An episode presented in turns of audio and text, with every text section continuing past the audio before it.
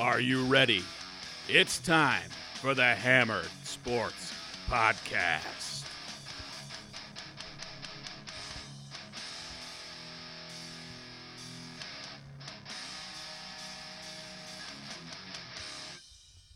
You heard it. It is time for the Hammered Sports Podcast. I'm your host, Kevin Gray, here with my co host, Tom Abbey. Cheers, everyone.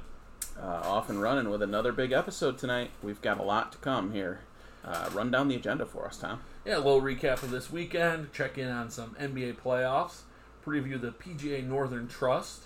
We're going to look in the hockey playoffs. We're going to talk about a smaller UFC card. Uh, then we're going to get into the AFC and NFC East, which is always a blast to go through.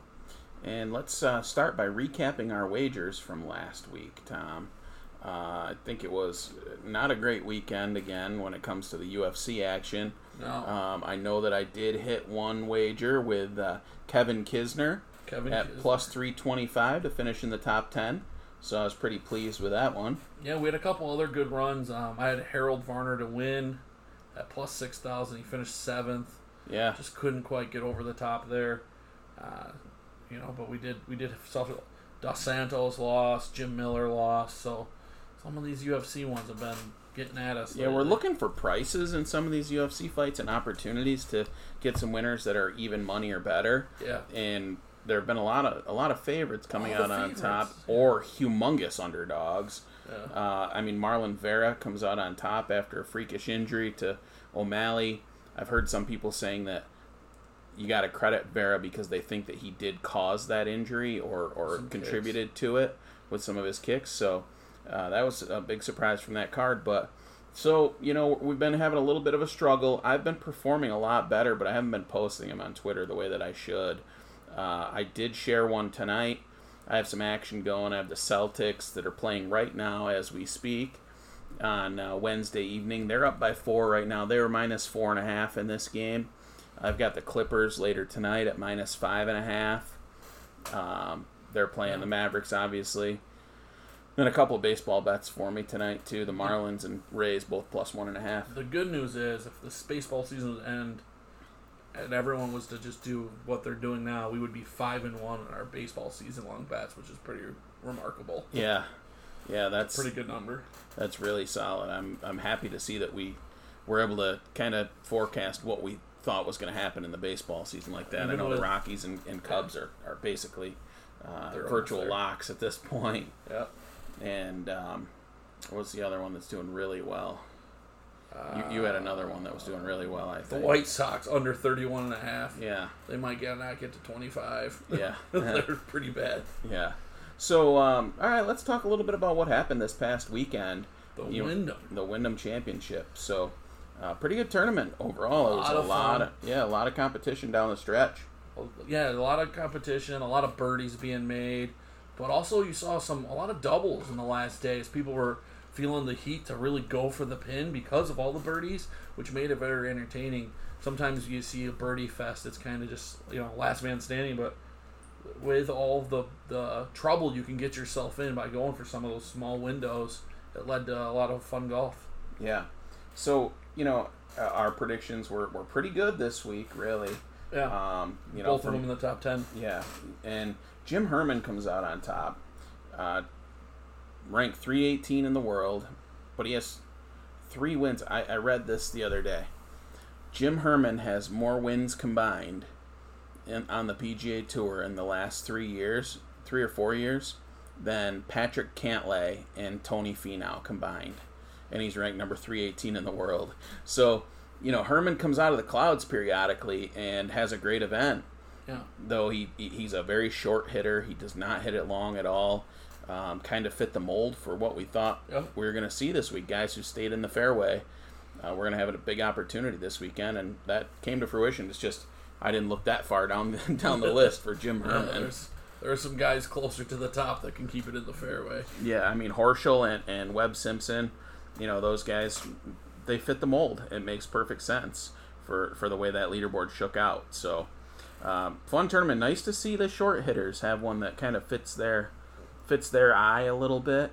And now we go right back to an event that seems to favor guys who can who can get it out there a little bit. Let's talk some UFC 252.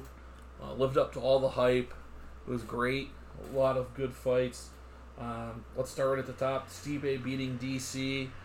Um, one of the things we, Kevin and I have talked about is it seems unfortunate that the top two fights that were so excited to see had a little bit of an injury cloud come over him. The accidental eye poke to DC, which really affected the fight. I mean, he he said himself that he could not see out of that eye for portions of the fight. Yeah, yeah, really disappointing to have something like that happen and kind of, you know, taint, Just- yeah. taint the, the, the fight a little. It muddies bit. the waters a bit. Like uh, years from now, you look back and be like, "Oh yeah, he beat him twice. Stipe beat him twice," but Yeah, you know, you're you're gonna remember that. Oh yeah, that one was kind of funky because of the eye. and Stipe was probably up what two one going Yeah. into that uh, after that occurred, Yeah. and then it's tough for Cormier to to win around after that. Really, Uh, Cormier did, I think, better pacing himself. I don't feel like he gassed as much. In the third round, it looked like he might, but he really poured it on again in the fourth and fifth. I was pretty impressed with his wind. Doesn't it feel surprising that Cormier didn't really se- seek out the wrestling game a little bit Yeah. more against Stipe? I I- know he went back to the same formula he used in the first fight.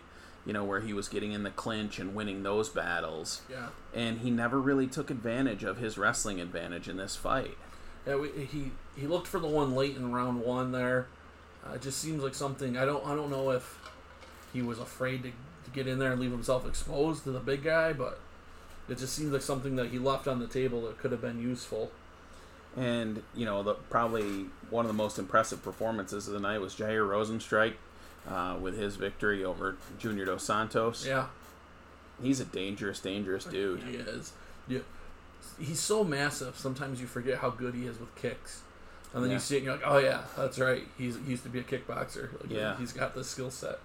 Um, He's he's going to be fun to watch. You know, he got he got clipped by Ngannou quick in that fight, and that's his only loss. yeah, he can't beat Ngannou, but Yeah. Well, I mean, he, he, only, he only fought him the one time. Who Yeah. knows if he gets another opportunity at him? At some point, he's going to keep. I, I feel like he's going to keep winning fights, and may get another opportunity at a guy like Ngannou. it's- But that heavyweight division is really, really strange Wait. right now at the top. Yeah, I think we should actually like we should just dive right into the heavyweight division. It was something we were gonna bring up later, but we're on it now. A lot of news after the Stipe fight. Cormier officially announced, "Yes, that was my last one."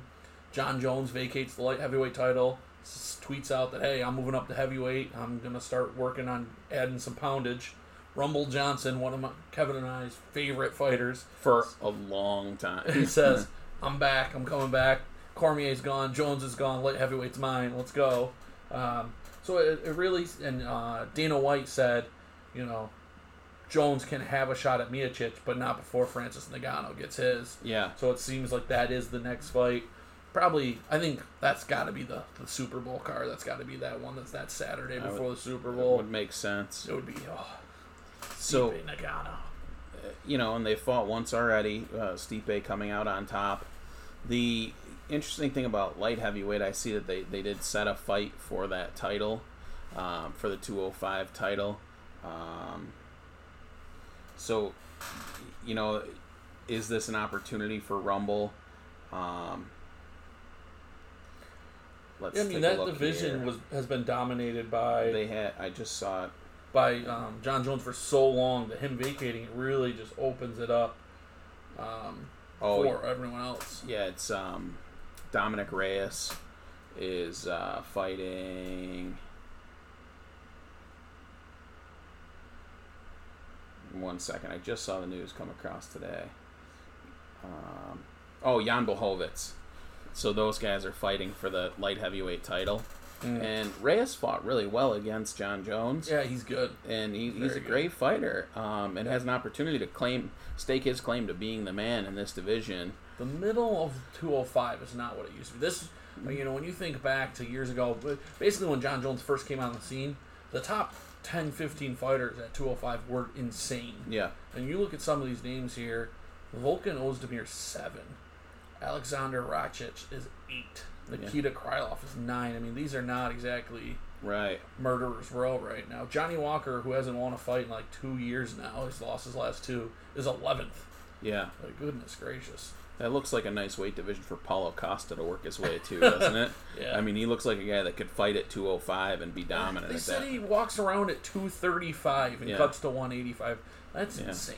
Doesn't it seem like that's the division he should be in and massive. and could absolutely run that thing Yeah. as great as he is? I no no disrespect to Dominic Reyes because he absolutely could be a, huge challenge. I would love to see Reyes Costa. Yeah, that would be a Don't you think that would be Yeah. a great fight? And I mean, uh, if Costa wins the middleweight title, it might be something he thinks about. Yeah, try to become You the know, champ he- champ, huh?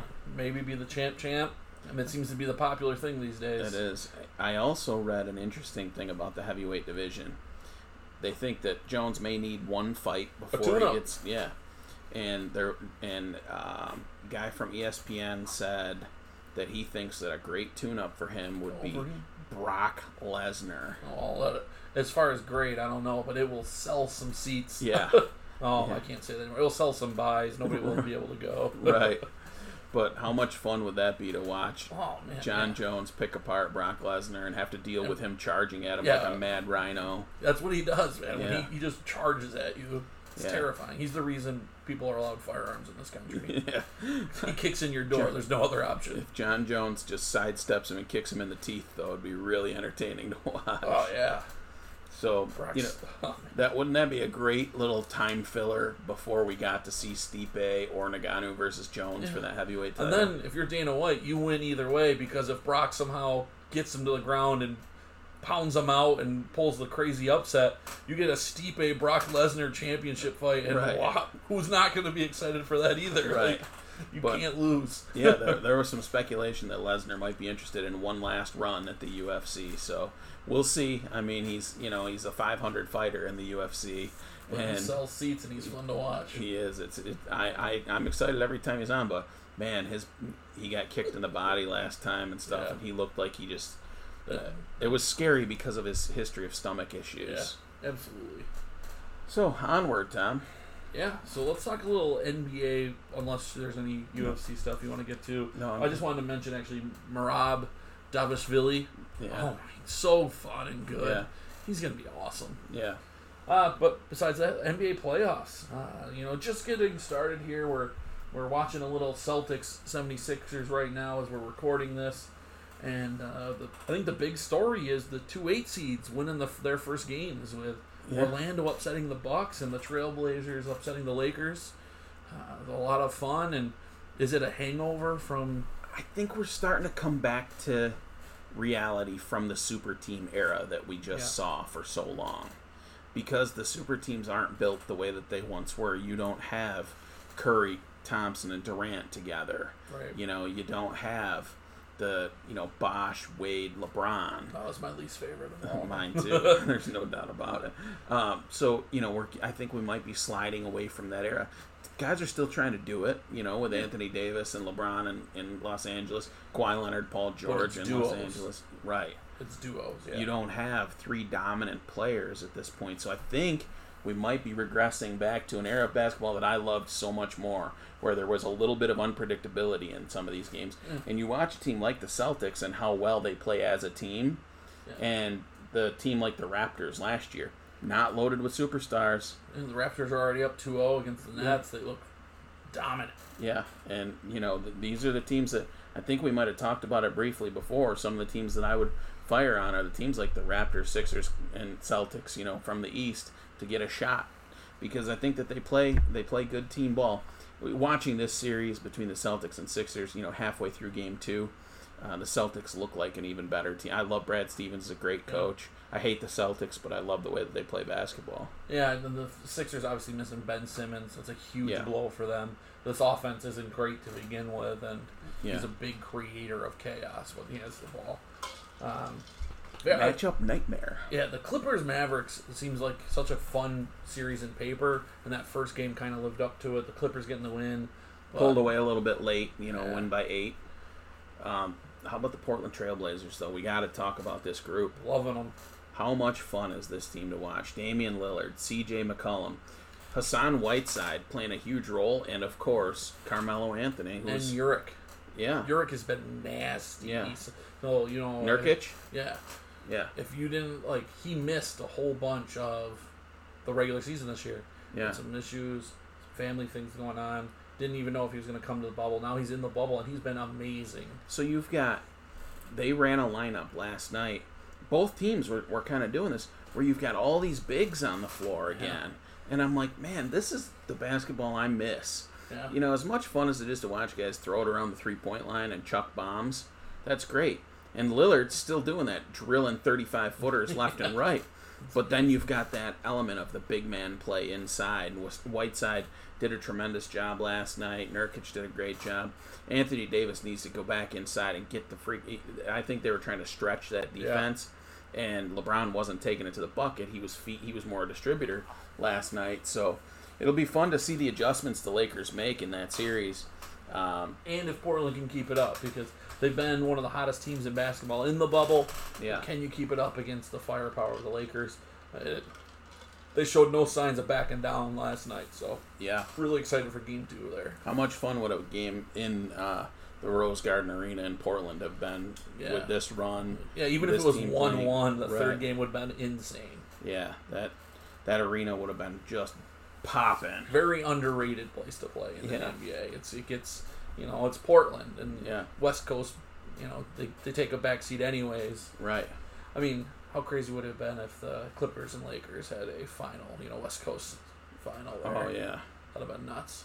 Yeah, I mean that's it's a little disappointing, but you know what? I'm enjoying the basketball. Yeah. I'm, I'm enjoying the games and basketball's you know, good.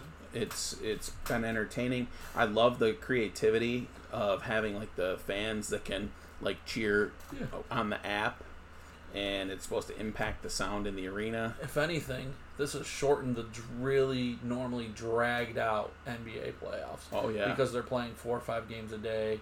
Yeah, they're really like the worst part about the NBA playoffs is like they could play game two on a Tuesday and not game three until Saturday. Uh, it can be really drug out. Right. So. so it'll be interesting to see does it become a war of attrition later on in the in these playoffs as Yeah. teams you know have to battle for seven games and then come right back a couple days later and Yeah. get right back to it again and play every other day. So you know that that may be a factor in these playoffs later on. Who's deep enough to run a ten man rotation and keep their guys fresh enough Yeah. for later in the playoffs? Uh, next, we have the Northern Trust at TPC Boston, and it is a bomber's paradise.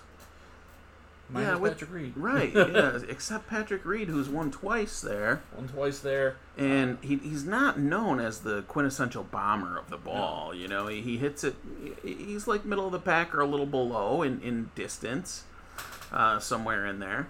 Um, he's a grinder. You know, he he uh, he doesn't have anything that he's tremendously great at, but you know he he's a solid golfer. Who do you see, Tom, this week? There were a couple other winners that were bombers, right? DeChambeau Yeah, is so in 2019, Patrick Reed won it for the second time. 2018, DeChambeau won it, and Finau was the runner-up. In 2017, Dustin Johnson won it for his second time, and Jordan Spieth was the runner-up. yeah. Um, That was when Spieth was unbelievable. was unbelievable, yeah. Yeah. Man, I miss those days where he was great. I know he's He's- frustrating. he's a polarizing guy. Some people love him, some people hate him, some think he's a baby, some kind of just enjoy the way he talks to himself, and I've been there. yeah, But we can certainly relate. Right? Nobody has ever called me a worse name than I've called myself on a golf course. So Uh, I can change that. You want to play golf this weekend? uh, let's see. So yeah, there's a couple guys I really like. I'm a uh, my win pick is, is it's lame, but it's Rory. I think Rory is primed and ready to go. It's the start of the FedEx. This is something he really takes pride in is winning this and going after it. And I think this course is good for him. That he can bomb it away, and he's been bombing it very well lately. Uh, and I think he's able to get her done. How's Patrick Reed plus twenty five hundred for this event? How does he have eight, seven, eight, nine guys with better odds than him to win the event when he's shown his success at this event? I mean, maybe it's just the fact that well, that doesn't make sense, but maybe they're just betting against him because he won it last year. It's so hard to win a tournament two years in a row. Yeah, I mean, so you know, as I go through the list here, trying to think of guys who can really get it out there. Um, you've got guys like Gary Woodland gets it out there. He's plus seven thousand. Um, that's a that's a name to watch. Um, Matthew Wolff plus 4,500 on Matthew Wolff. So, you know, those that's another Bubba Watson plus 11,000 in what seems to be a bomber's paradise. I'm not sure what his performances have looked like historically at this event, um, but he's a guy that seems to catch lightning in the bottle periodically. He has been playing a bit better as of late too. He was struggling mightily when they restarted, but Yeah. he has been playing a little more consistent. So you're going you're going to go with Yeah, so my two bets, and I'd, if you could get me the odds on these two, Yeah. I can record them. But I, Rory to win, yeah. and then Finau to finish in the top ten. Rory is plus 1200 to win. Not bad. Tony Finau plus 600 to finish in the top Oh, hold on, that was top 5. Ah. I was like, wow, that's Plus nice. 300 to finish in the top 10. They, they cut it in half. I'm into it. And both Yeah. of those, I think that Rory, you know, I think he's, he fits this, and Finau finishing second, he's been playing so well. Yeah. second place finish here two years ago. Uh, give me Dustin Johnson to finish top 10 at plus 225. I can get more than 2 to 1 on a guy who's won this event twice. Yeah. Please and thank you. that's that's my kind of wager right there. And give me Bubba Watson top 10 at plus 1200. Plus 1,200. Yeah, top 10 plus 1200. But my my selection to win the tournament, and, and you know I'm not going to use those guys to win the tournament. I'm going to go a, a, a little bit off the board um, from what I saw there. But uh, my to win the tournament thing, it wagers Patrick Cantlay at plus 2500. Um, Patrick Cantlay plays great golf. He's due to start winning some events here. Um, he ha- he doesn't have a ton of wins on the PGA Tour, and I think that his skill set, he, he hits it long enough, and definitely a guy that I think is going to be a, a challenge this week. So give me Patrick Cantlay on top, plus 2,500. All right. Next is some hockey playoffs. Uh, just checking in on this. We've, we've seen a couple teams move on now. So uh, the Vegas Golden Knights have abruptly dispatched the Chicago Blackhawks. Uh, five games, yep. They gone. Uh, Tampa Bay Lightning in five over the Columbus Blue Jackets, and your Boston Bruins in five over the Carolina Hurricanes. No more than a couple hours ago. Yeah, uh, very excited to, to watch my Bruins advance in five. Uh, no significant injuries. Pastrnak was back playing today. Uh, the loss of Tuukka Rask did not appear to faze them as they won three straight after Rask opted out. So for me, that was I, I talked about this uh, with some of my buddies. I don't think I had a chance to talk about it on the podcast yet, but I thought that the loss of Rask. Rask left. I I read an article today. Rask left. He got a call from his wife that one of his daughters was ill um, and needed medical attention, and can't blame a guy for leaving under those circumstances. So, um, with Rask leaving, the team rallied around Halak and played really well. Um, Halak came right out and gave up one stupid goal in his first game. Um, then today he only gave up one goal again. Uh, the Bruins come out on top two to one. So, you know, for me, I'm I'm excited about that team.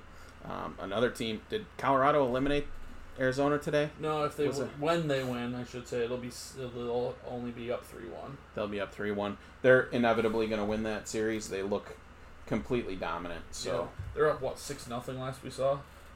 yeah, Let's check that yeah, six nothing was the last I saw. and it is currently six to one. So the Coyotes are. Oh no, this would be game four. Yeah, they would not, this would be the fifth game, so they're gonna knock them out here And They were up three one already. yeah nine Yeah. minutes and twenty eight seconds. Yeah. So, you know, that's uh, the only way that the um, it looks like in in the East, what we're looking at is the Flyers are up three one and the Yep. Islanders are up three one. Yep. So um, it's Not probably lot go, of it's pro- those teams are probably going to play each other, and the Bruins and Lightning will be playing each other unless the Canadiens come back and win that series. In which case, the the Bruins would um, play the winner of the Islanders Caps series. So um, I don't think the Caps are done yet necessarily either. They rallied the other day. I don't know if there's still enough left in the tank of that group. They're really talented, but they. I, I remember watching. I think it was Game Three um, when the Islanders won to go up 3-0, and it they just looked flat. Like, Yeah. And then you saw them turn it on, and they came out on top yesterday, but it just seemed a little flat. I'm sure Barry Trotz got a chip on his shoulder too. Yeah. with uh, after winning the cup with this team, losing his job unceremoniously the next year. Uh, now he takes over these Islanders. He might get a chance to send them home. Um, yeah, I'm, I- I'm It's a lot of rooting for the Islanders to do that at this point. So, um, yeah, the, the NHL playoffs in the West, you've got um, Vegas advancing, Colorado advancing. Um, what's that? Stars uh, The Stars, Stars Flames, Flames Stars series. are up three two. three two in that series. So So yeah, and the Blues Canucks are tied two two with Game Five tonight. yeah, so you've got some fun, a couple of fun series there the that are getting a little later in the West. In the yeah, West. The East. The East was really top heavy. yeah. It seems, Well, except the fact the Capitals are gonna. except for the Capitals, who uh, They looked like they were content to pack it in at the beginning of Game Four, didn't they? absolutely. Uh, UFC time. Yeah. So we've got some more UFC action this weekend. Yeah, this seems to be. I think we've reached the point where the UFC has been putting on so many cards so often that maybe it's a little oversaturated with some of these fights not being. Uh, I think the top two fights are really good, really exciting. But then you get after that, and it gets a little. Uh, who are these guys? Who, Yeah, has he you- fought here before? When you look through the list on on this card, it's like it's really hard to to be confident in anything here. yeah, th- this may be one. Yeah, you know, definitely gonna do DK because I, I think DraftKings for um, UFC is one of the most fun I always have, or Yeah. fun times I have in sports. But I'm not sure about betting on any of these guys right now. Well, I know one that you know. Give me OSP over Alonzo Menifield. I love Menifield. I know you love Menifield, but Owen St. Preux is a wily veteran that And knows he's, he's a dog in this fight. And Plus he's a dog. 105. exactly. This is this is an opportunity here. Owen St. Preux has fought a lot of great fighters. Menifield is taking a huge step up in Yeah. class in this situation. Um, Menifield is very talented. This is that this is that typical thing we always talk about: the up and comer against the old wily veteran. But you know what? St. Preux's got a lot left in the tank, if you ask me. So I don't know what St. Preux's record is as of late, but I, I- I'm sure he's suffered some losses. Yeah. Um, but he's he's still a guy that has seen. He, he's seen yeah, St. Preux is 2 and 4 in his last six. yeah, including a. Yeah, I mean, a, a decision loss to Ben Rothwell is never like. No, nothing you should really be too excited about, right? I mean, um, but he's he's a guy that he has wins against some really good fighters too, and um, yeah, like 2017. yeah, you go back. Corey Anderson. Yeah, Alexiak is a pretty good fighter. He choked him out. Uh, Tyson Pedro uh, choked him out, or straight armbar actually. Yeah. Corey Anderson, the Corey Anderson win. Yushin Okami, um, Rosario de Lima, you know, and, and his losses are against pretty good fighters along the way. So. uh, I, I just I, I like the situation for St. Preux here. He's he's got so much skill. Um, Menifield's nasty striker, obviously. Yeah, he's fun to watch. And, and these, this is a fun fight, too, to see if Menifield can really step up to the plate there and fight somebody with uh, OSP's, you know, skill set and win.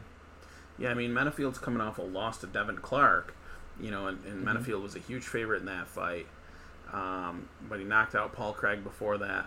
The, the rest of his fights are against guys that you're not really going to be familiar with, and you know he he needs a bounce back here in a big way. Um, but I think he's going to struggle. And then the main event Pedro Munhoz and Frankie Edgar.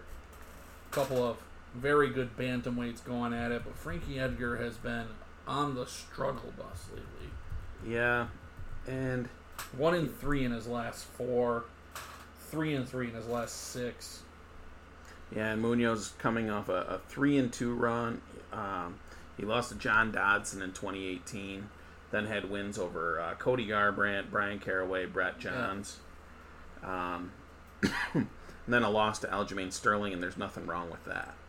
Yeah, Um, Munhoz seven and two in his last nine. A really, really solid stretch. He's a pretty large favorite in this, if I remember correctly. Yeah, plus uh, minus two sixty for Pedro, plus two hundred for Frankie. Yeah. And, you know, aside from that, you're not going to really know much on this card. They they have added um, Angela Hill and Michelle Waterson to this card, um, Yeah. which is a pretty good you know uh, fight. Angela Hill is a minus 145 favorite, and I think that makes all the sense in the world. She's she just sets a pace that's hard to compete with. Yeah, and Waterson, you know, she's had her struggles. You know, that's Maki Pitolo's coming right back and fighting again, huh? Yeah. How he fought on August eighth. He got submitted in the first round, Must not have taken too much damage. and, and they're gonna put Pitolo right back in. That that seems crazy to me. Wow. Yeah, he got choked out by, or he got submitted by Darren Stewart on August 8th, and now I see Pitolo is running it back.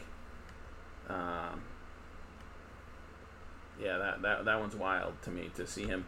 Uh, Impa Kasanganay, Kasanganay, I guess, um, is who he's going to fight. It's a contender series guy. Um, by the way, Tuesday night, I sat down and watched the contender series show Yeah. for a while on ESPN Plus. There are some really Yeah. good fighters. Yeah, so one of the things I remember hearing, I think it was, maybe it wasn't Joe Rogan, um, is somebody talking about how it's hard to tell sometimes in the fighter series. Was that guy really that good, or that other guy just really not up to snuff? Yeah. Because you really don't know a lot of these people, and they're just kind of getting thrown in there randomly. You know, normally when you have a UFC fight, they go through a huge process to match these guys up and try to make it make sense. And the fight, the fighter series is kind of like, hey, we got two guys. Well, the the reason the one guy that I, I liked for sure, um, his name was Orion Kasi or Kosi, Mhm. um, and his brother also won later on the on the card. Those guys trained with Uriah Faber. He was cornering them um, with you know that team out there in Sacramento, and um, they both come from rough backgrounds. They're both undefeated, but this Kosi was fighting a kid Matthew. I can't remember his last name right now off the top of my head, but that kid was the LFA champ. He had, he had been fighting uh, strong opponents. Um, he was a, the kid was a favorite to beat Kosi in the fight, and Orion Kosi just fought and was able to grind out the victory. It's a name to keep an eye on moving forward. He's going to be fighting. He did get a con. Both Kosi brothers got contracts on that card um, last night, so um, it's just fun stuff to watch if you're a UFC fan. You know, check it out on ESPN Plus some Tuesday night when they're on. You know, there's some some good fights on there and, and really entertaining stuff. Football time. Let's take a quick break, Tom. We're, we've only got Motor- football left, we've right? been- yeah, we've been motoring. Yeah, we've only got football left tonight, so um, we're going to take a quick break, and uh, we'll be back with you right after this. We are back, and we are about to do the AFC and NFC East previews for this season, Tom. Absolutely. Can't wait. Yeah, A little nervy. yeah. Well, you know, we know a little bit about the AFC East.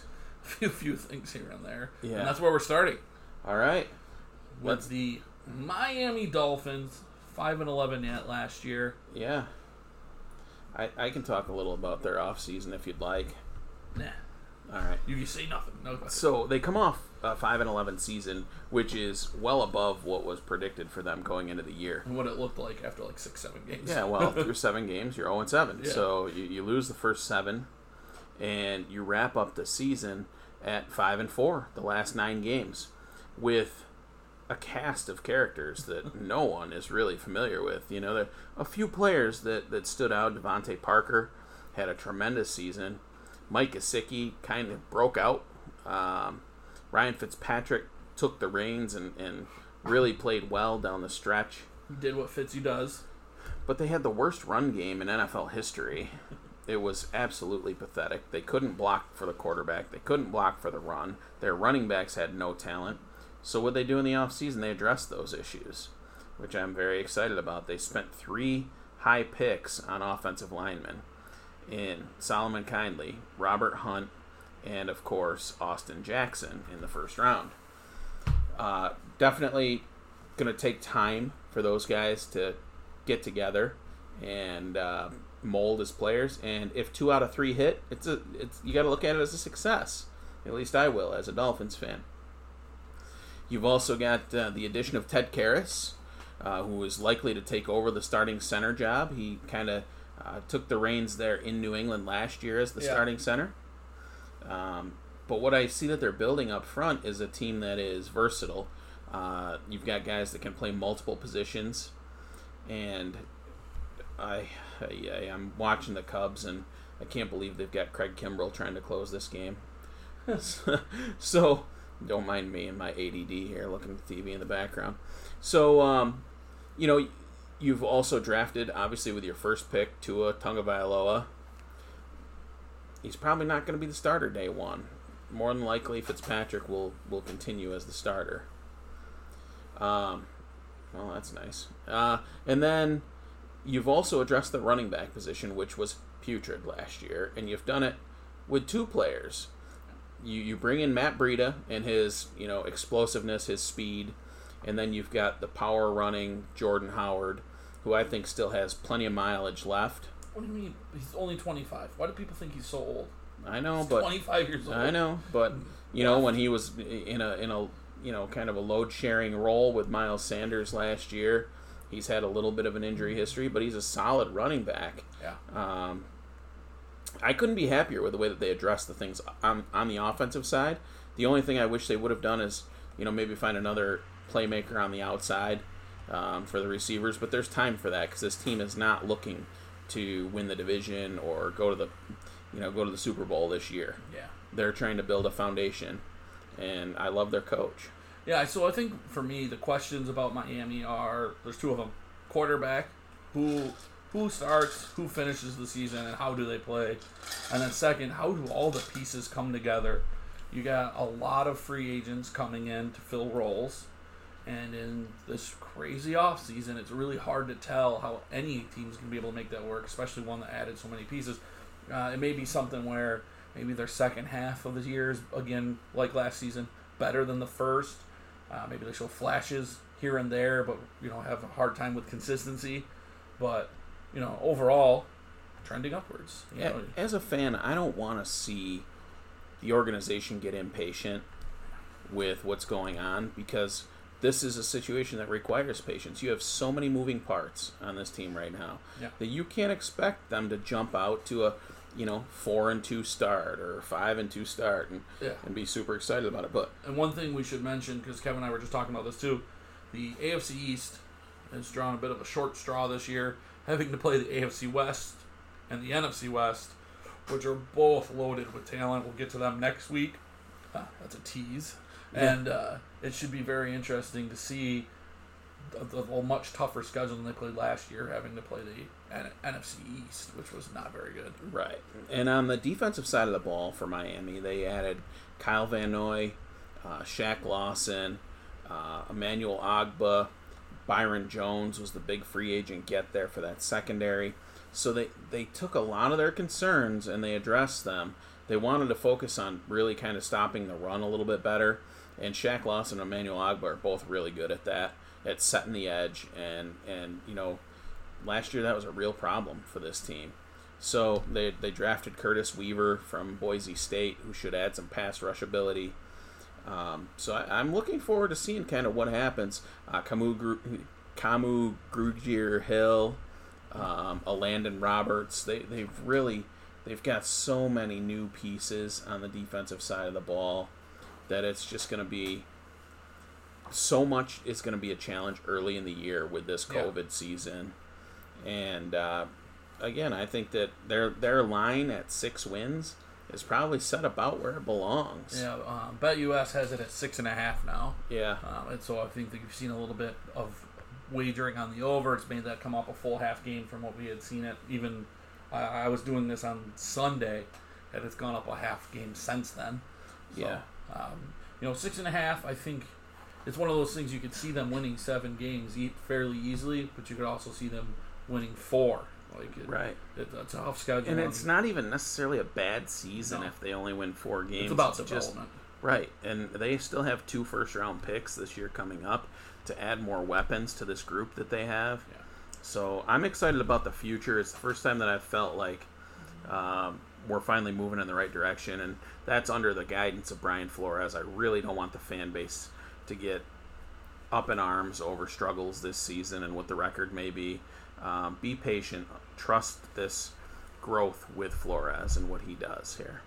Up next, the New York Jets and the dumpster fire that they have become. Seven and nine last year, and they have just been a little bit of a mess uh, throughout this offseason process. Um, they actually had a, I thought, a, a, decent draft, not really flashy, but Mekhi Becton comes in, very large guy uh, to come in and play tackle, their first round pick. They got a couple, they got one weapon in Denzel Mims. Uh, seemed like they really needed some help there. Not sure how much he'll be able to make an immediate impact. Uh, but then they, they traded Jamal Adams. Yeah. Le'Veon Bell is unhappy with his position, his role, unhappy with Jamal Adams, unhappy with the craziness of Adam Gase. Uh, it seems like they're gonna, you know, in they're in for another strange season that, that has some problems.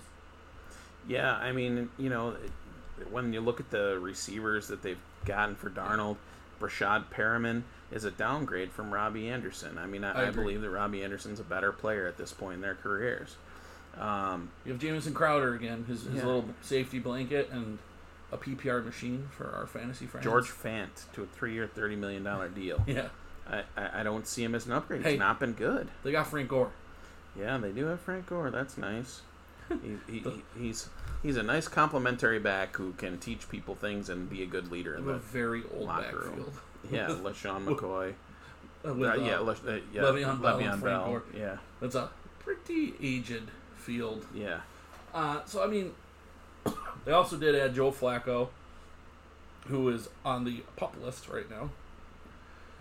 It, it, should be interesting. C.J. Mosley, one of their best players, opted out of the season. He's not going to play.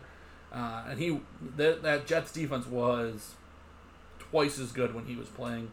Uh, even in the, the home the first game of the season against the Bills, the Bills had like a one, I think one field goal, yeah. and then uh, C.J. Mosley pulls a hamstring. The Bills score two touchdowns in like three drives to, to win right. the game, and his just command of that defense is going to be missed. That that's definitely not something you're going to be able to make up right away. So seven is what their over under set at, and actually I'm seeing six and a half in a lot of places now. So it's um, it's screaming down. Um, I see six and a half minus one twenty five to the under right now. yeah. So I mean, it's it's hard to see many good things happening for them. It they're very uh, it's it's things for Sam Darnold. He's a, a kid who came in with a lot of promise and has shown a few things. Last year had some rough games, but the, he doesn't have anyone to throw to. Last year's offensive line was awful. You know, you're hoping that, that they've made some corrections and can fix it a little bit, but you know. Yeah, I'm not, I'm not seeing it. I, no. I, am not. George Fant, I don't think was great in no. Seattle. I don't expect him to be great in New York. Yeah. All right. On to the Buffalo Bills. Buffalo Bills were 10 and 6 last year. Uh, lost in the first round of the wild card playoffs and are making a return. They traded away their first round pick to the Vikings for Stefon Diggs to add a playmaker. Uh, then they went and drafted a few other guys. They were kind of quiet uh, for most of the free agency, except for Mario Addison, really a big name that they brought in. And the Josh Norman experiment will be very interesting to see how that goes. Did not look good in Washington. Uh, they're hoping maybe a return to a familiar defense will help them out. They're over under set at eight and a half right now. I, I see it at nine, um, depending on where you're looking. Yeah. Um, you, you're looking at. Are you on BetUS? Yeah. They're at eight and a half and over juiced big time, or over eight and a half is minus one fifty. Yeah, I see over nine at minus one twenty here on Sportsbook.ag as well. Yeah. Um, so you know they're going to be floating between that eight and a half and nine mark, um, and it's going to be juiced to the over, um, and I think that rightfully so with the, the screw that one of the big things that I like to talk a lot about is continuity um, yeah. in, in, NFL teams. Do they have continuity? Are they continuing with the same staff, the same players, the same, you know, our guys getting into their second and third years in that same system? And it, they are in Buffalo, and they're not anywhere else. So yeah. this team has a, a, distinct advantage over everyone else in the AFC East, if, in my opinion, with the continuity of this group coming back. And it's a talented group the biggest question mark is is Josh Allen ever going to take the step forward uh, that he needs to to lead this team to victories in the playoffs? Yeah. Uh, the defense has been very good the last couple of years. You would expect that to continue more of the same. The secondary is, is very good. Uh, the, their pair of safeties are I can't rave enough about Poyer and Hyde. Uh, it's just can they score enough points? Will the addition of Diggs help the other options? You know, John Brown does that make it a little easier for him? Even he had a good year last year. What can he do against the number two corner with Diggs eating up the number one? And does that create more space for Cole Beasley, who also had a very solid season last year? Uh, so there's a lot of things to like. Again, the schedule is tough. They're they're playing, you know, a lot tougher schedule than last year. And the good news is the New England Patriots have lost a ton of veteran, talented players, and that's where we're at next. Yeah. So Twelve and four last year. Right, and um, probably, probably not going to continue with that type of record with the, the the big loss that they had at quarterback, and may not even be the most impactful loss that they've had um, with these opt outs that the, Uh, Patriots have experienced. Between free agency really hurt them. They lost Tom Brady, they- obviously Jamie Collins, um, Ted Karras. yeah, Uh, we talked about Danny Shelton, even Kyle Van Noy. Those guys all left um, in free agency. But then they, they have the most opt outs, and it's not even close. And some of their better players, uh, Patrick uh, Chung and Dont'a Hightower, two of their best defensive players, opted out. Um, Brandon Bolden, one of the running backs who gets a fair mix, opted out. It, right now, when you look at their roster, their running backs currently are James White and Rex Burkhead because Sony Michel and Lamar Miller are both on the pup lift pup list to start the season. yeah, Obviously, the big news: Cam Newton coming into play at quarterback. Is he an upgrade from uh, Tom Brady? Can they are they going to change the offense to match a little bit more of his skill set? How good is this defense going to be? They, this defense was insane last year. Carried the team when they were struggling early on in the season on offense. And, and what can they keep up that pace? Can they keep the division on lock? Well, and they had so many of like the pick sixes, and the Yeah. turnover margin was insane. And you know, some of those things have to regress to the mean. Yeah. And I feel like as they do regress a little bit, particularly with those losses in the front seven, you know, Van Noy, Hightower, um, you know, Danny Shelton, Shelton, up yeah. front, and then losing Patrick Chung, kind of captaining that secondary in the back. yeah, he's they're- nasty. That the defense has to come back a little Yes. bit, and I think that you know right now as we look at you know the Patriots over under, which is is set at uh, nine Yeah, nine here. what I've got nine minus one thirty, and I'll take under nine at minus one thirty as my selection for uh, the over under in this division. I feel like it's the most sensible wager out of the group. Um, I know that the Jets under is tempting as well, um, but to me, the Patriots are playing a first place schedule. They're also playing against tougher divisions this year and a team that has a ton of question marks and a lack of continuity. You said one. What was it? Minus one. Minus 130. Yeah, you got better odds on than BetUS has them at under nine for minus one eighty. Woo! Woo! Wow. No one's buying. I guess I know which bookie I'm going with for that bet. yeah, that's an easy. one. And uh, just a quick aside here while we're talking about it, guys. If you bet sports, get multiple outs. Yes. Find multiple places to place your wagers so that you can take advantage of something like this. I can bet $130 on the under here and win 100 instead of betting 180. So if it goes sideways, I save myself half a unit Yeah. on on you know on getting just using a different book. So those type of things are really important when it comes to wagering. What do you have the Jets under on there? The Jets, I have at under six and a half minus one twenty five. That is going to be mine. I, I just, I, my prediction for the Jets is they're going to struggle early, and then when they struggle early, it's going to compound. There's one thing I've learned watching AFC football, East football for the last few years is Adam Gase is not a leader of men, and this will unravel on him in a hurry. Yeah, it can go sideways So quick, sideways. and you know you lose two out of three weeks to the Dolphins, and you're They're- gonna you're gonna lose your job. when you when you talk about this, yeah, the weird scheduling quirk there. When you talk about their first three games at Buffalo, home against the Niners, and then at Indy, they're going to be dogs in all three of those games. They're probably gonna be zero and three. They, they have a real good shot to go 0 3. And where does that leave you with Gase and all this descent already? it, it could get really, really bad fast there. Yeah. And so I I love that wager too, Tom. I just you know I I'm gonna oh look at that the Celtics are opening it up. Yeah. Gotta like that. Gotta like winners, baby. Tweeted that one winners, out. Speaking of winners, AFC East winners, I think it's no surprise that I'm going to pick the Buffalo Bills. yeah, and um, I think that based on the way that I talked about this, it should be no surprise that I'm on the Buffalo Bills as well to win the division. I think that uh, I listen. I'm, I'm a Bills hater. I have been for years. Everybody knows it. But I'm I'm also going to be Practical. yeah, I'm, I'm going to be logical about this. Yeah. This is the team that they have the most continuity, the most overall talent returning. They've plugged some holes that they were missing. I think Stefon Diggs is a huge add for this group. It- Yeah. It's whether he has the kind of season that people expect, I don't know, but adding him to that group with John Brown and Cole Beasley changes that unit completely. And instead of going out and drafting somebody in the first round that you don't know what kind of performance you're going to You get, may have to you develop. yeah, you get a guy who you know what he does. You know what he can do. So they've had a, a, a tremendous offseason. Their losses have not been substantial. I think they're going to win the division. I think they're going to lose in the first round of the playoffs again Yeah. because Josh Allen is not.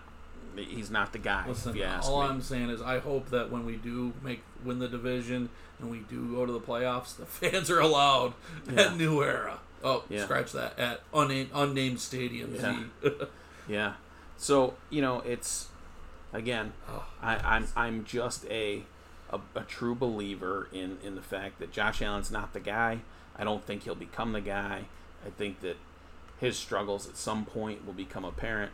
I sat through the Ryan Tannehill era in Miami, and I see the same kind of era for uh, Josh Allen how in many Buffalo. how many playoff wins did Tannehill have last year? Tannehill, Moving on, Washington Redskins. Yeah. Three and thirteen last year. We're completely in uh cash it in. We're we're moving on to next season mode very fast. yeah, Um, but they've added a lot of stuff. Some some things to be excited about. Some big question marks with this team. Chase Young, just telling Kevin, there's some video out there of him at training camp manhandling other grown men, which is very interesting to see.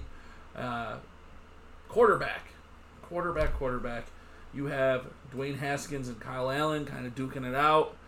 Uh, Alex Smith is returning. I don't know how fast he'll be involved. He's clearly the best quarterback out of that group, but do they even want to give him the shot, really?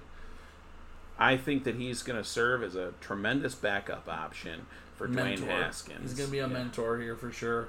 Uh, I think that makes the most sense. And then we'd be remiss not to talk about their insane running back room. Derrius Guice is no longer with the team. Uh, good riddance. And the running back room is crazy. You got Adrian Peterson. They brought in Peyton Barber. They still have Bryce Love, who's returning this year, should be fully healthy for the first time. And they picked up Antonio Gibson, who is just a gadgety player. Plays a little bit wide out, plays a little bit running back.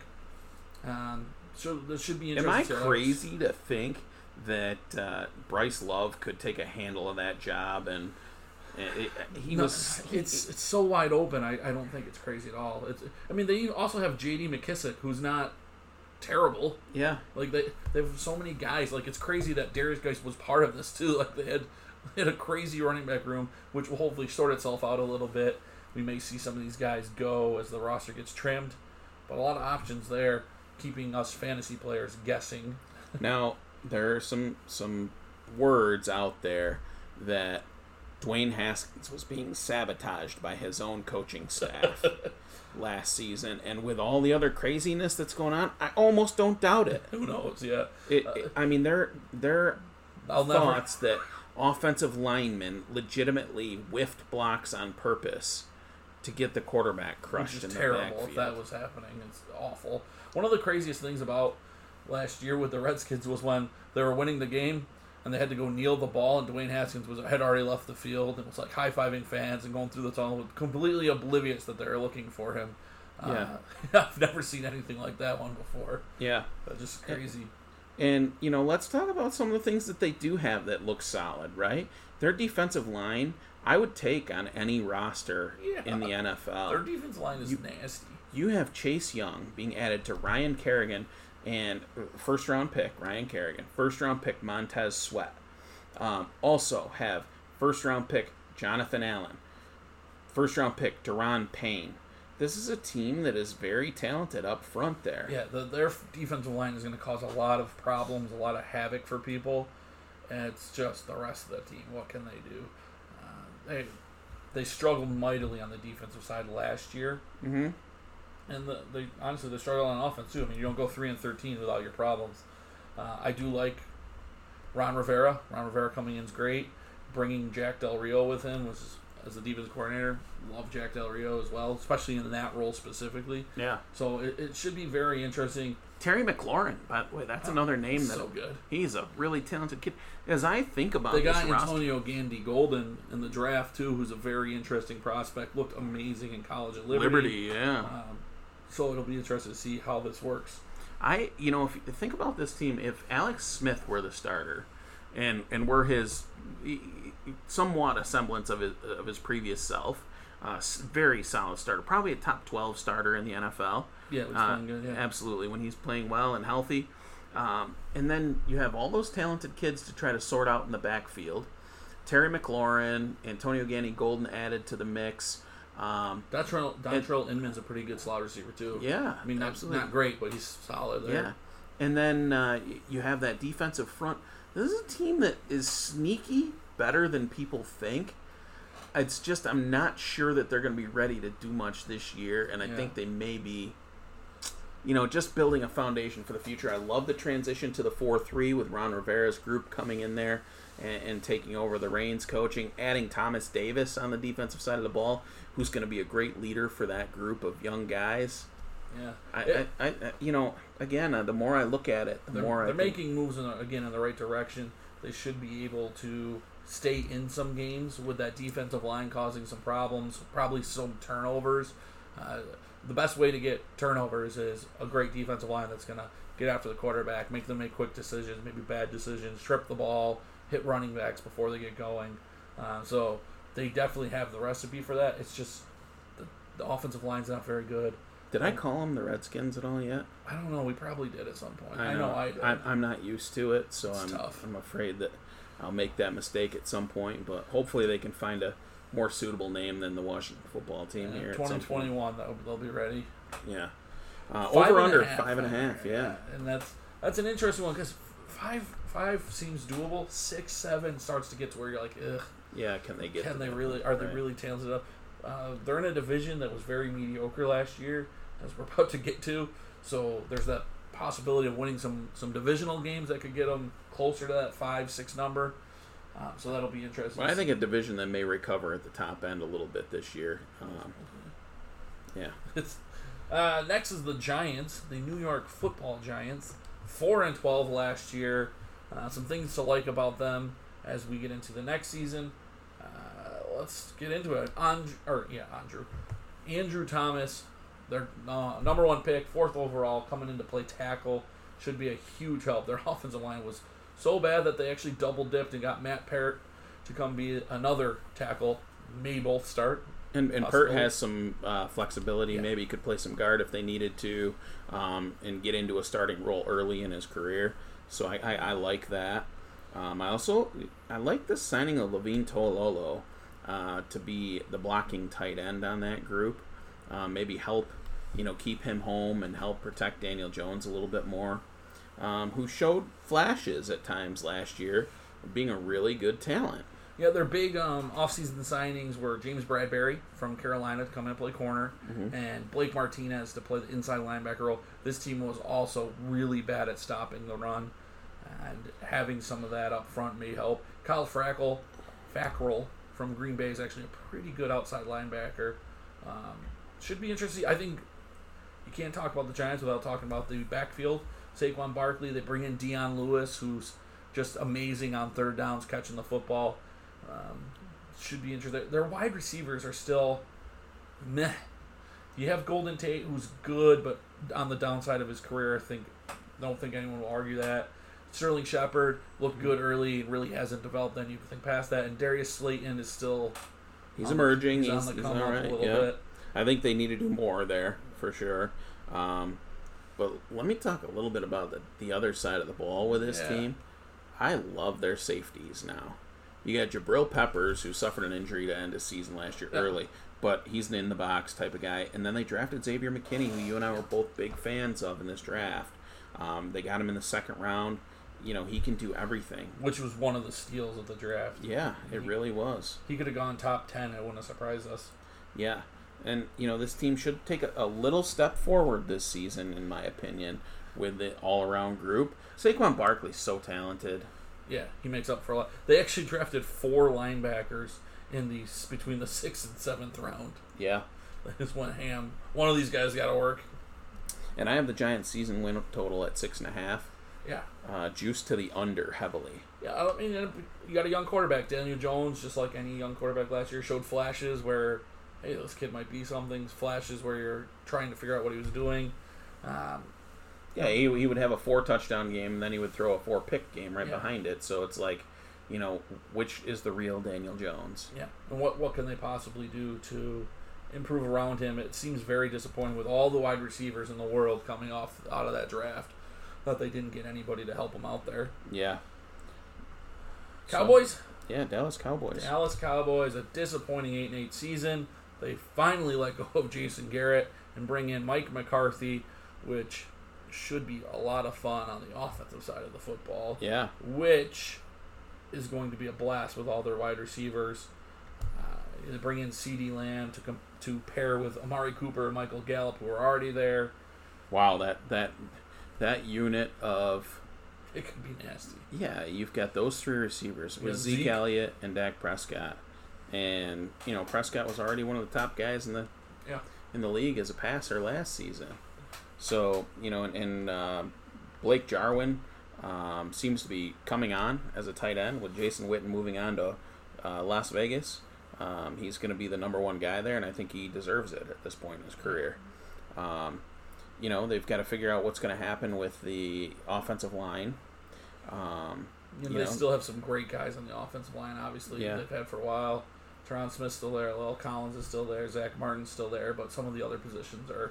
You, you know how uh, I really was a big fan of Tyler Biadasz in this draft, and I think that was a great selection for them in the fourth round. I thought that was a guy that was going to go so much earlier than that. And their defense is frustrating because it seems like they their linebackers are great. The linebackers are great, and then the defensive backs, you know, even with Byron Jones there last year, struggled. Uh, Yeah, they didn't really. I mean, Xavier Woods comes in. the Uh, the selection of Trevon Diggs, I, I like Trevon Diggs coming out of Yeah. college. Um, it's going to be a clear step down. They added Reggie Robinson also from Tulsa. Yeah, Um, so they've got Awuzie, Jourdan Lewis, and Anthony Brown coming back still, and then they added Trevon Diggs and Reggie Robinson, two guys that they seem to like. So yeah. The D Um, line should be good again. Demarcus Lawrence is very good. They added Neville Gallimore, who we both love. Tyrone Crawford is a solid player. Uh, they did have some bad news. Gerald McCoy, who they just picked up, got hurt and he's out. And Dontari Poe is still on the pup list, so they do need some some help there to get that D line back in full strength. But their linebackers again, Sean Lee, Jaylon Smith, and uh, Leighton Vander Esch is the best set of linebackers in football, in my Yeah. opinion. yeah, So fun to watch. yeah, I think um, you know with their over under, um, I'm looking at it here set at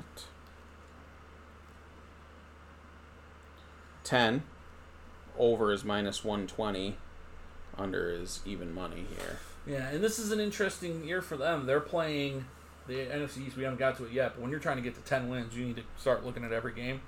They are playing the uh, NFC West, which we've talked about with the AFC East. It's a very tough group, and the AFC North division, which isn't the, isn't the deepest. I mean, Cleveland and Cincinnati aren't exactly scaring anyone. Pittsburgh, we'll see how much better they get with Big Ben there. That defense is really good. Uh, obviously, Baltimore is going to be a tough one for them, but yeah, you could see some wins on that against that that AFC North, especially. Yep. And then uh, the defending NFC's champion, Philadelphia The Eagles. Philadelphia Eagles. What do you see here, Tom? I see a team that just needs to stay healthy one time in their careers. Like seriously, it seems like this team should be good every season, and then they fall apart injury wise. I, I don't know if the strength and conditioning coach is a job they have there. Maybe they should invest more. But every season, they just kind of fall apart. Uh, some signings. Javon Hargrave, they brought in from the Steelers. Really good interior defensive lineman. Uh, they brought back Robey Coleman. Um, Darius Slay's in that secondary there. Um, I think he was an addition late last Yes. season, right? So Uh, it's so it should be interesting. You have the same group of people, right? You have Carson Wentz. They brought in Jalen Hurts, kind of back him up. Uh, the running back is run room is still good, but you have question marks, right? I like Miles Sanders a lot. I love Boston Scott a lot. Miles Sanders already dealing with an injury that they say is going to be weeks, not days, Great. um, which brings that running back room into question immediately. That's the problem. There's no depth there behind it. Now with Jordan Howard gone, and you only have Miles Sanders to take the, the lead there, I, I, I'm concerned about that, and I'm concerned about the receiving core. wide receivers is scary too. They brought in Marquise Goodwin, who opted and out. He opted out. Alshon Jeffery he's still not ready to practice yet. You do have DeSean Jackson, and they added Jalen Reagor. But Are they, are they too similar of a player? Yeah. I mean, on paper they look similar, size, patterns they run Yeah. well. So it, I mean, do you and JJ Arcega Whiteside, who's not going to blow anybody away. Yeah, it doesn't do anything for me. Uh, they do have two very good tight ends in Ertz and Goedert, and they've used them a ton. Yeah. But the defense last year was pretty solid, but they lost a couple. Nigel Bradham, one of their uh, very good linebackers for the, their, their Super Bowl run, who doesn't seem to remember that they won a Super Bowl. he said the last couple places weren't about winning, even though they won a Super Bowl in Philly. I don't know what he's talking about. Who knows with him? Isn't didn't he have some weird situation where he got pulled over and Yeah. I no, who was the guy that ran naked down the street? Oh, that was the lineman, um, Quanjo. Yeah, what was, Oh, was it? Yeah, yeah. yeah. He was. we digress. Yeah. Uh, so it should be interesting. Like this team has so many holes. The defensive line isn't going to be as good as it, as it was last year. You still got Fletcher Cox and Vinny Curry, and Brandon Graham's nasty, but you lost a little bit of that depth. The defensive backs, eh, Darius Slay's good. Robey Coleman's good in the slot. But who's that other going to be? Is it going to be Avonte Maddox again? Yeah. Uh, should be very interesting to see. I'm, their linebackers do not do anything for me as I'm looking at them. So it comes down to Carson Wentz and spreading the football to mediocre wide receivers. Yeah. And their over unders at nine and a half. So they picture them as the same team from last year uh, that got nine wins and stole the division. Where are you going with this, Tom? For which one? The winner. So I think the winner for me is the Cowboys. Yeah. I, I like the Cowboys. I think that this is the. I think changing coaches is what they needed more than any addition. They needed something fresh. Jason Garrett is a solid football coach, but I think after a while your message runs stale. He's been there since 2006, Yeah. which is a long run, a solid run, but they never won anything. They won some divisions, but they never won anything Meaningful. Mike McCarthy is a good football coach. Mike McCarthy's a very good football coach. You're giving him a ton of weapons on offense, so I'm going Cowboys to win. I'll be with you on that. That's, that's so, so lame. Um, Yeah, I know. Sorry. And then bet bet wise, what's the uh, Giants over? The Giants over is New York Giants over six and a half plus one twenty. I thought it was gonna be more than that, to be honest with you. so I want to stay away from Washington. I mean, I you could easily bet Washington under the five and a half because five wins would be a two game improvement yeah. with what seems to be on paper a tougher schedule playing that NFC West. I mean, they're going to be dogs in all four of those games against the NFC West. Yeah. What's the under for the Redskins? Under is uh, under five and a half minus one fifteen. The Washington football team. Uh, give me the Washington football team under five and a half. All right. And you can give me the Philadelphia Eagles. And you can go under nine and a half with them. I think with a tough schedule and some losses they've experienced, I'm not impressed with the the you get that at? minus 120. I'm not impressed with the receiving group. I think they are one injury away from to Zach Ertz or Dallas Goedert Yeah. of that rece- the weapons being really depleted Depleted, yeah. and really difficult for them to score points. Um, I think the Giants steal one from them this year. I think the Cowboys could beat them twice, as talented as that team is. Yeah. And I think their division schedule is too. Ch- their out of division schedule is too challenging to get to ten wins. The two big things the Eagles have going for them are Doug Pederson and Carson Wentz. Yeah. And the, between the two of them, they make up for a lot of glaring holes on Yeah. this team. I mean, you, I just feel like it's a team that went backwards in personnel this year. Yeah. That won nine games last year, and now they play a tougher schedule, and Yeah. they're gonna they're gonna they need to win ten now. So I, I see them as an eight to nine win team. yeah, the very tough schedule and yeah, yuck. Yeah. Well, So- that's it. That's it for tonight. Next week, we come back with NFC and AFC West Yeah, previews. NFC and AFC West. We'll recap the Northern Trust. A lot of fun next week. Uh, more UFC, more golf. Check in on basketball and hockey, and maybe even another peak. We should be around the halfway point of baseball already, which Yeah. is nuts to think about. Absolutely. So, and I think we'll dive in on, on maybe one uh, one more topic that might be a little off the radar that we haven't been doing here. So, um, I'm excited to to try and put together a little something different for the show next week. So, thanks again for listening, guys. We'll be back with you next week. See ya.